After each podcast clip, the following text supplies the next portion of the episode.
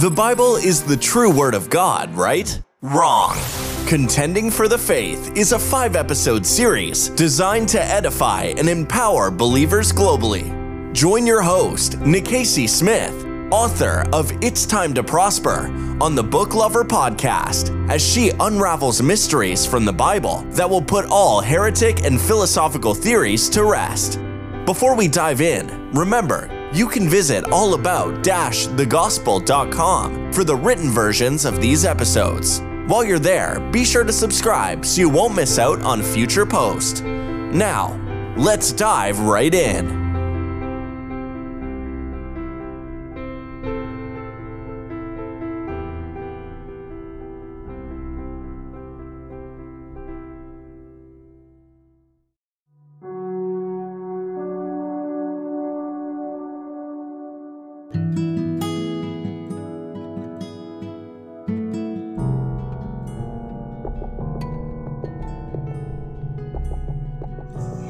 Father, I thank you for this opportunity to share with your people what you have placed in my heart.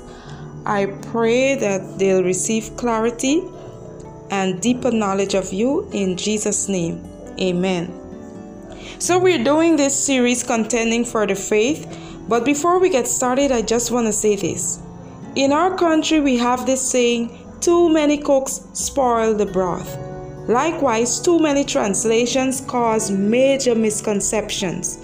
I strongly believe that it's the major factor for so many denominations in the body of Christ today.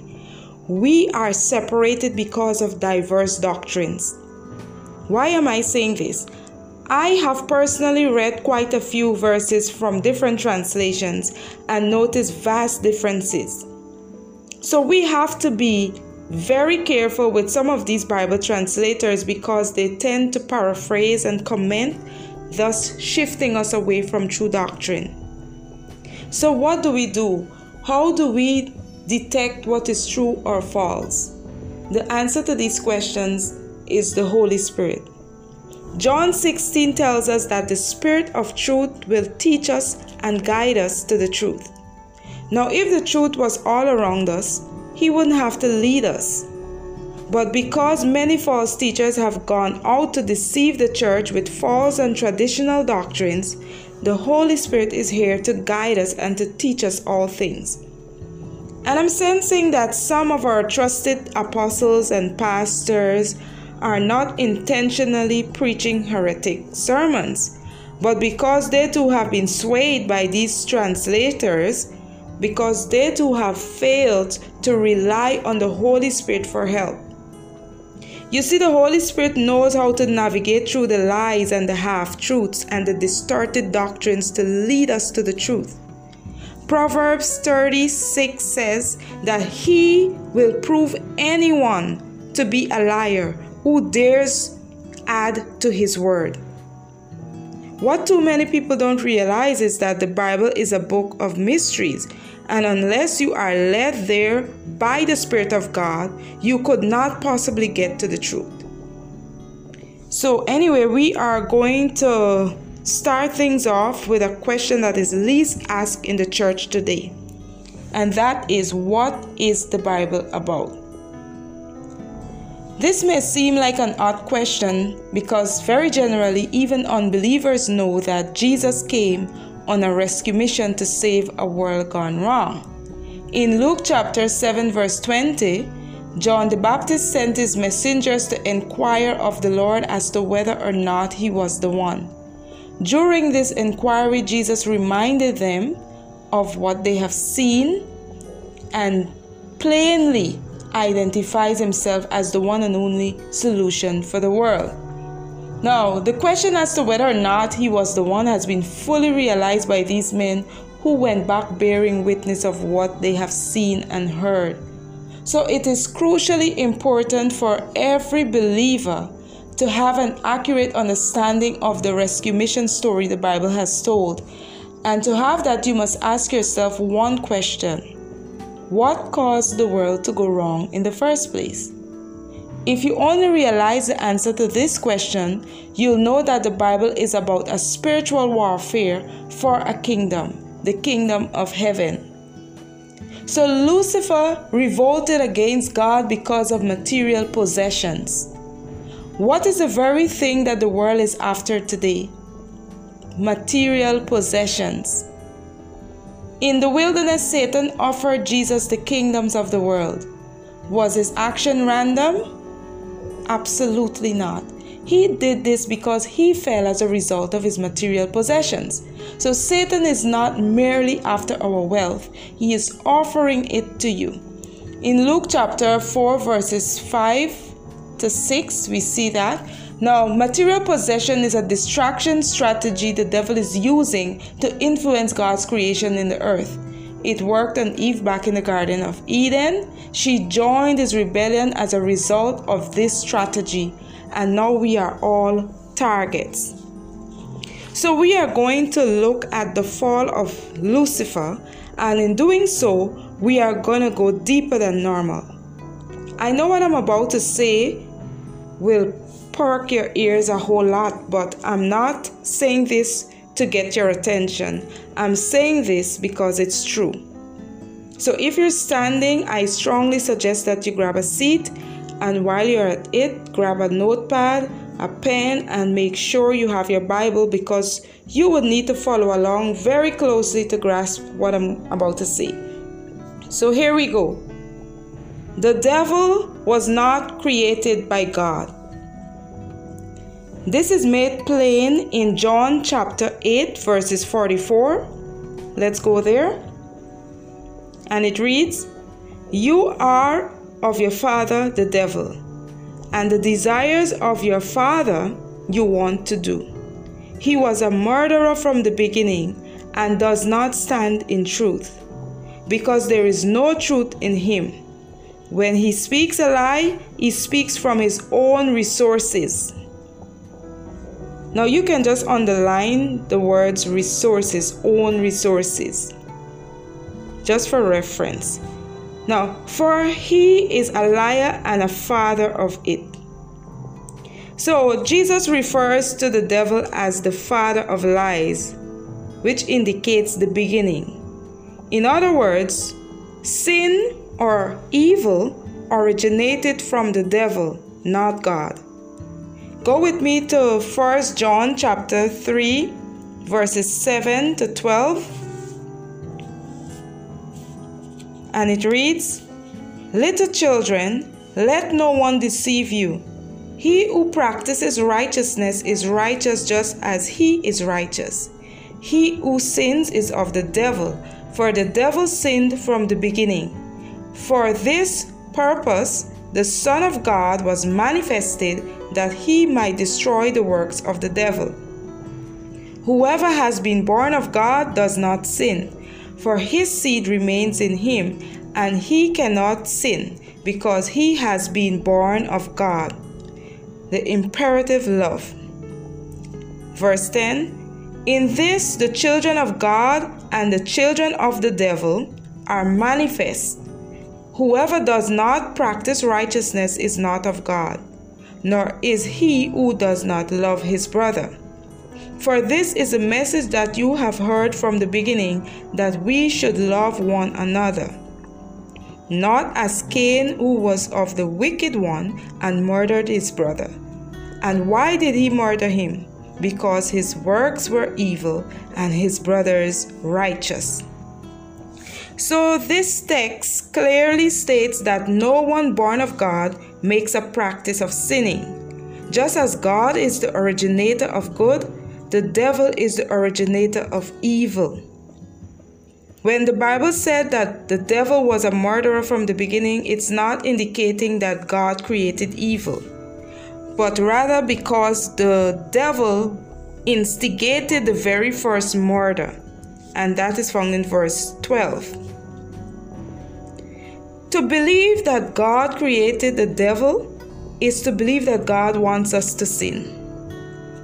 I'm going to show you that this line of thinking is incorrect. But first, let, let me say this. Having the wrong concept of God's nature will produce negative emotions towards Him.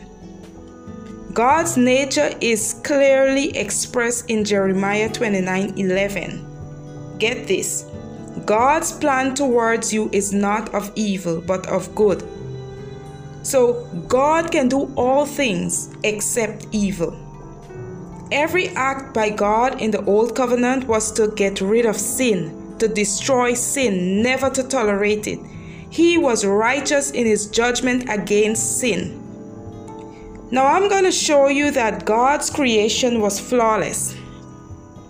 So go with me to Genesis chapter 1, verses 31. And it reads Then God saw everything that he had made, and indeed it was very good. So the evening and the morning were the sixth day. And Genesis 1 1 tells us that God created the heavens and the earth. Although the Bible was not specific about the creation of angels, we understand that they were created in the six day period of His creation along with, with God's other creation. So let's go to Exodus chapter 20, verse 11. And it reads For in six days the Lord made the heavens and the earth, the sea and all that is in them, and rested the seventh day. Therefore the Lord blessed the Sabbath day and hallowed it. Also, let's go to to other text. Isaiah 45 12. And it reads, I have made the earth and created man on it. My hand stretched out the heavens, and all their hosts I have commanded. And let's go to Psalms chapter 33, verses 6. And it reads, By the word of the Lord the heavens were made, and all the hosts of them by the breath of his mouth. Okay, so now we're going to go to a verse that many people have read incorrectly, which is probably the reason for this misconception of God's good nature. So let's go to Colossians chapter 1, verses 16. And it reads, For by him all things were made, all things were created, that are in heaven and that are on earth visible and invisible, whether thrones or dominions or principalities or powers, all things were created through him and for him. So, our key words in this text are principalities and powers. Maybe for, for generations we have believed that principalities and powers mean demonic forces. I myself have believed that for a very long time. So, but I want to correct this misconception by saying that these two terms mean no such thing. But before we go to this to these definitions, let us examine the purpose of Jesus' death on the cross. Let us go to Ephesians chapter 2 verses 8 to 16. and it reads For by grace you have been saved through faith, and not of works, less and not of, of yourself, sorry. It is the gift of God, not of works, lest anyone should boast. For we are his workmanship, created in Christ Jesus for good works, which God prepared beforehand that we should walk in them brought near by his blood.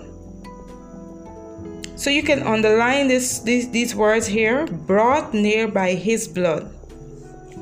Verse 11 Therefore, remember that you once Gentiles in the flesh, who are called uncircumcision by what is called circumcision made in the flesh by hands that at that time you were without Christ, being aliens from the commonwealth of Israel and strangers from the covenants of promise, having no hope and without God in the world.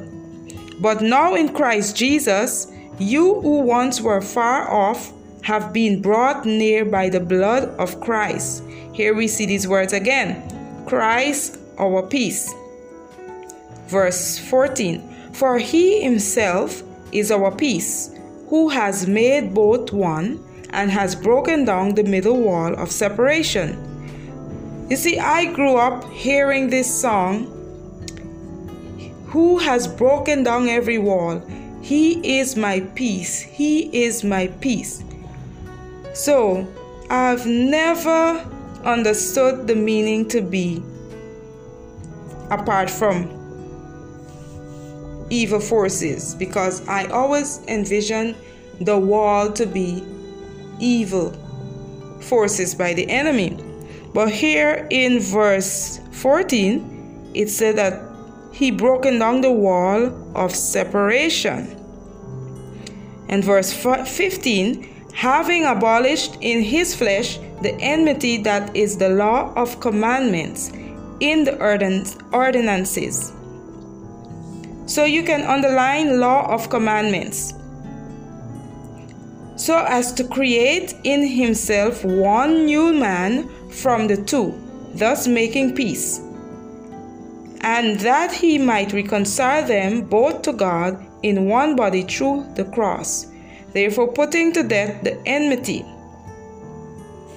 So, there were laws and regulations separating Jews from Gentiles. Remember the woman at the well? She knew that there were laws in place separating them from the Jews, but Jesus assured her that this practice will change very soon. And of course, he was referring to his death, which had eventually abolished the law. So, the death of Jesus reconciled us to God as one people, removing the barriers that separated us, which was the law. Go with me to Colossians chapter 2, verses 14 to 15. And it reads, Having wiped out the handwriting of requirements that was against us, you can underline against us which was contrary to us. And he taken it out of the way, having nailed it to the cross. Having disarmed principalities and powers, he made a public spectacle of them, triumphing over them in it. By stating that principalities and powers were disarmed in his text, the Apostle Paul used the pronoun them, which is attributed to the handwritings, as we read earlier. This is attributed to the handwritings of the requirements. So, therefore, principalities and powers in this context are not the devil and his demons. We see that they are the handwritings of requirements now, I think by now you should be clearer that principalities and powers are not demonic forces, but rather laws of commandments or handwritings of requirements. This blends in nicely with our base text Colossians 1:16, which stated that God created principalities and powers because we understand that God being good did not create evil. The origin of evil is the devil, who was once Lucifer, a beautiful angel that God created. So God created beings, man and angels. And these beings have the nature of free will. We know this because other angels followed Satan. Revelations 12 3 to 9, and I'm just quoting here 2 Peter 2 4 and Matthew 12 24. So God being sovereign, yet yet his created beings are not robotically controlled by him. He gave us the power to choose. So Lucifer chose to devise evil in his heart. And that's how Satan come into play. So Lucifer devised evil in his heart. Proverbs chapter 23 verses 7 tells us that we become what we think. We become what we think in our hearts. Okay, so now let's look at this popular text for for more clarification. Let us go to Ephesians chapter 6 verses 12. And it reads, For we wrestle not against flesh and blood, but against principalities, but against powers, but against the rulers of the darkness of this world, and against spiritual wickedness in high places. Now, the Apostle Paul gave us a list of things that we wrestle against right after he warned us that we are not fighting against each other. And these include principalities, powers, rulers of the darkness of this world, and spiritual wickedness in high places. Now, it's not rocket science to recognize that spiritual wickedness in high places is actually demonic forces and rulers of the darkness are actually Satan and his demons. But what exactly are principalities and powers? Seeing that the Apostle Paul already ascribed spiritual wickedness to demonic forces, could it be that he warned us twice about the same thing? Or principalities and powers actually carry their own meanings? But let's let's pause a little bit and get to the bottom of this. Okay, let's go to Titus chapter 3, verses 1. And it reads Put them in mind to be subject to principalities and powers, to obey magistrates, to be ready to every good work. Now, if you read all three chapters of the book of Titus, you would know that the Apostle Paul is admonishing Titus to seek out people who are serious about talking the talk and walking the walk. Not just Christians by name only, but Christians by nature also. So here the Apostle Paul is instructing Titus to make sure that the people are subject to principalities and powers. But why would he do that if principalities and powers are demonic forces. We need to get to the bottom of this fast. But before we do, let us bear in mind principalities and powers were created by God. I think I've said that a, lot of times. So, principalities and powers were created by God according to our base text Colossians 1:16. Remember?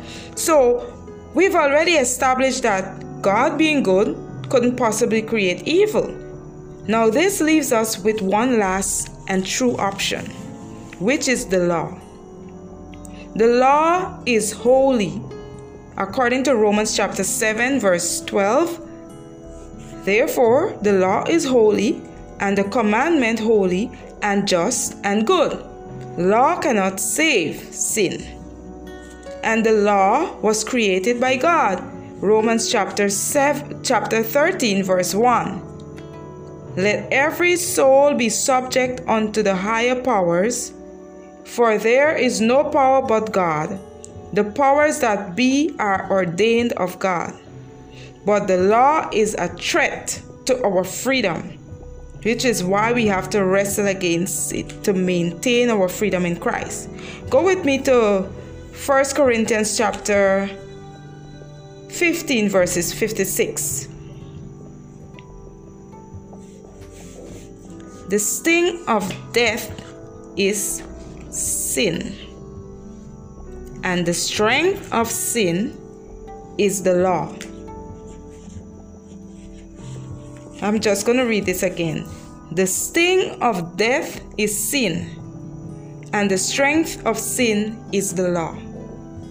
So Satan is using the same good and holy law against us because sin is powered by the law.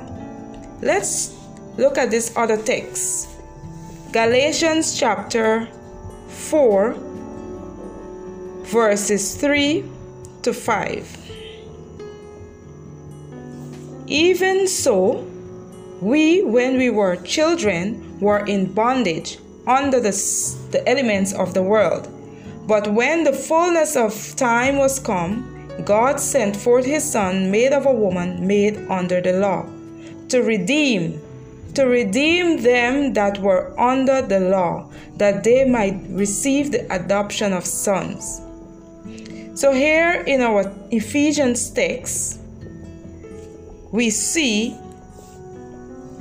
that the first level of warfare we have to fight is against the law of requirements, the, the law of commandments. So I mentioned earlier that Satan is using the same good and holy law against us because sin is powered by the law. In other words, the law shows us our sin and we are encouraged to make it right. So Satan gets his victory when we try to make it right, because by doing so, we are denying the sacrifice of Jesus, who through his death have met all the requirements of the law for us. The law has unattainable standards that we are unable to reach. And so, because we are unable to reach such standards, the, the, the result is death. But thanks be to Jesus who met these standards with overwhelming victory, so that we who believe in him are acquitted from all charges. But this freedom position that we have can easily be compromised if we slip back under the law.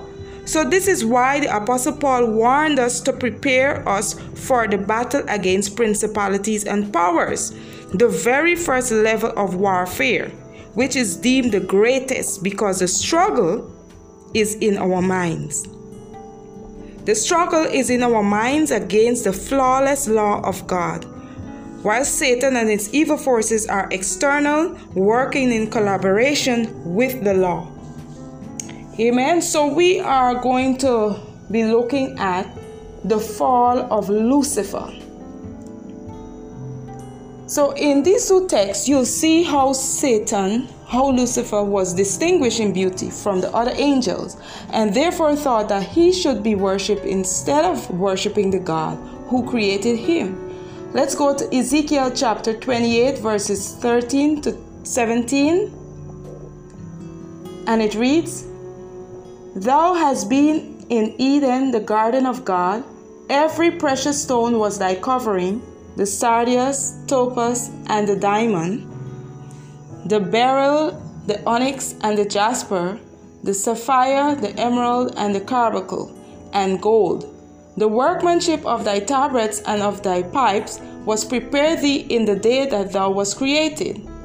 Thou art the anointed cherub that covereth, and I have set thee so. Thou wast upon the holy mountain of God, Thou hast walked up and down in the midst of the stones of fire.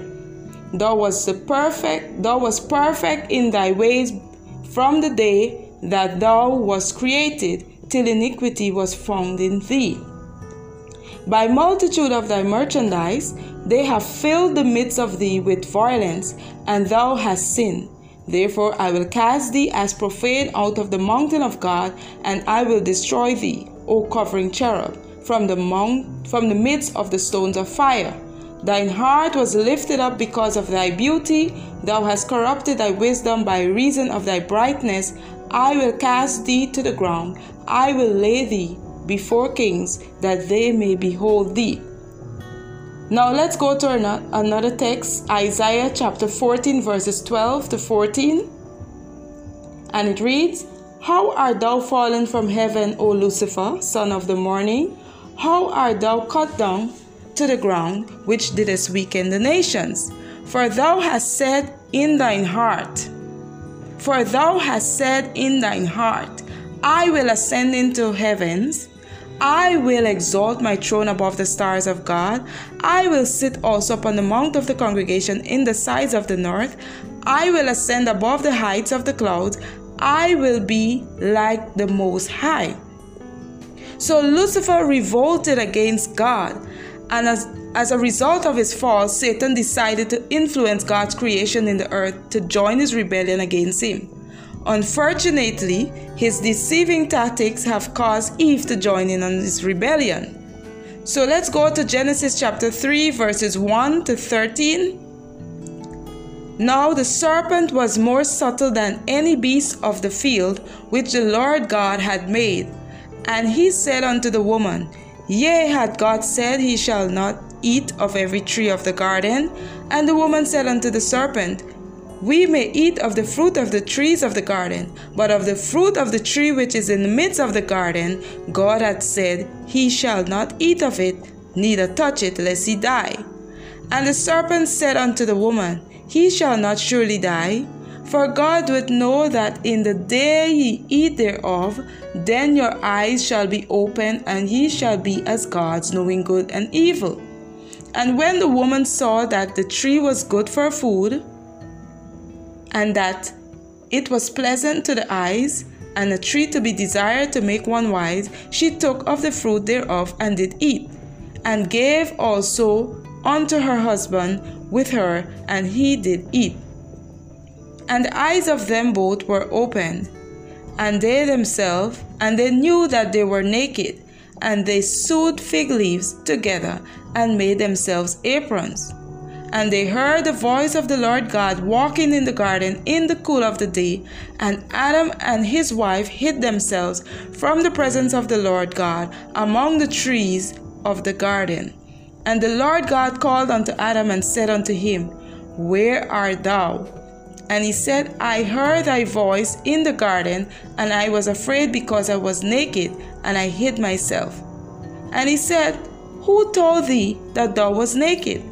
Hast thou eaten of the tree whereof I commanded thee that thou shouldest not eat? And the man said, The woman whom thou gavest to be with me, she gave me of the tree, and I did eat. And the Lord God said unto the woman, What is this that thou hast done? And the woman said, The serpent beguiled me, and I did eat.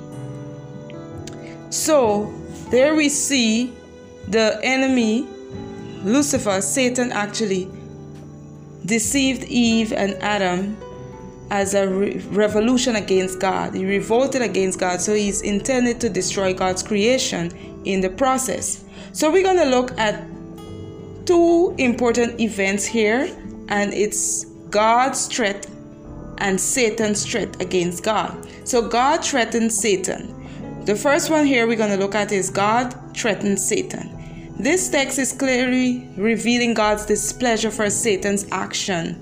This, however, is the threat of God's fury to, and plan to destroy Satan once and for all. So let's go to Genesis 3 14 to 15. And the Lord God said unto the serpent, Because thou hast done this, thou art cursed above all cattle and above every beast of the field. Upon thy belly shalt thou go, and thus shalt thou eat all the days of thy life. And I will put enmity between thee and the woman, and between thy seed and her seed. It shall bruise thy head, and thou shalt bruise his heel. Now let's go to Satan's threat. Satan threatened God. The following passage seems to indicate Satan's ignorance of God's omniscient nature.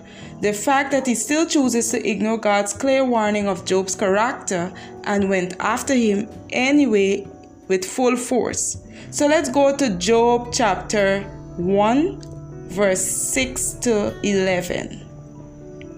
Now there was a day when the sons of God came to present themselves before the Lord, and Satan came also among them. And the Lord said unto Satan, Whence comest thou?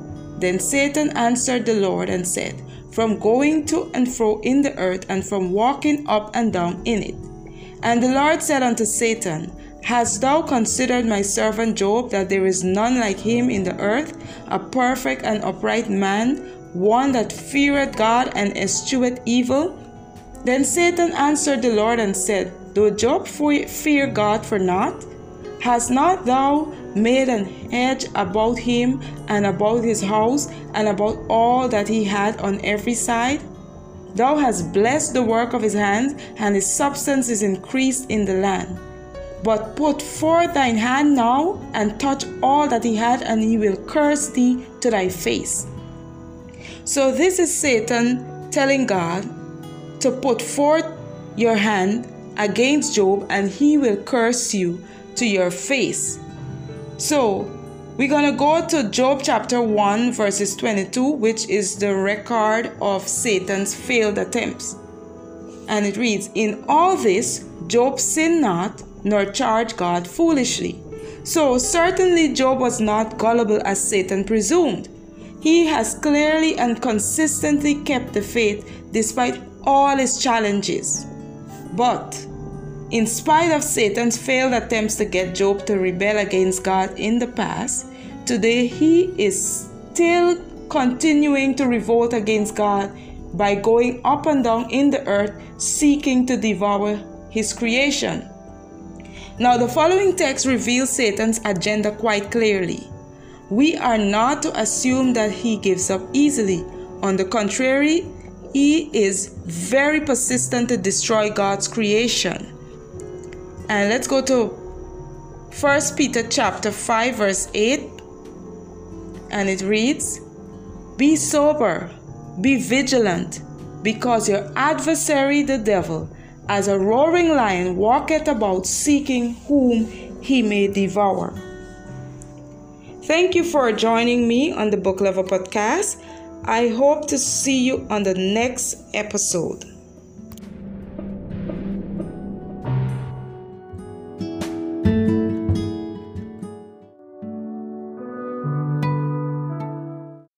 If you enjoyed this episode, be sure to like, comment, and share with your families and friends.